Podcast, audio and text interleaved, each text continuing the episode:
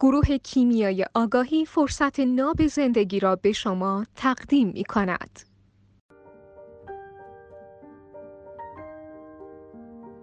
کسی که روی کرده صفر و یکی داره نگاهش به چه شکله؟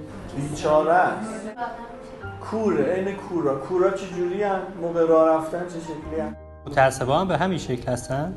متعصبان میگن درست غلط نه حالا این یه خورده درست داره اون یه خورده غلط داره میگه نه یا درست کنم خب چه روی کردی رو باید پیش بگیرن؟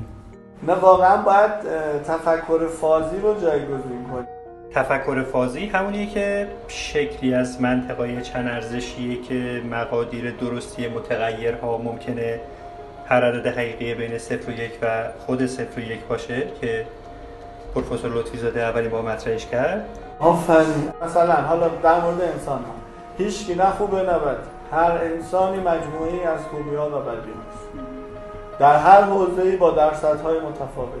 تازه همه این خوبی و بدی ها انتخاب منه در این لحظه در مسیرم. شاید لحظه بعد همه اونا جاشون با هم عوض بر اساس من نه بر اساس اون. یعنی من خودم رو در اونها می‌بینم و خوبی و بدی که دارم می‌بینم فقط از نگاه منه.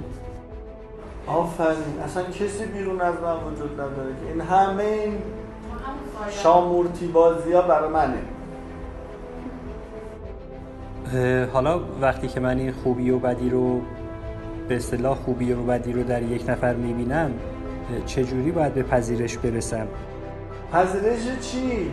اول از همه باید بگی از نظر من در این لحظه از اینجایی که من وایستادم نظرم اینه.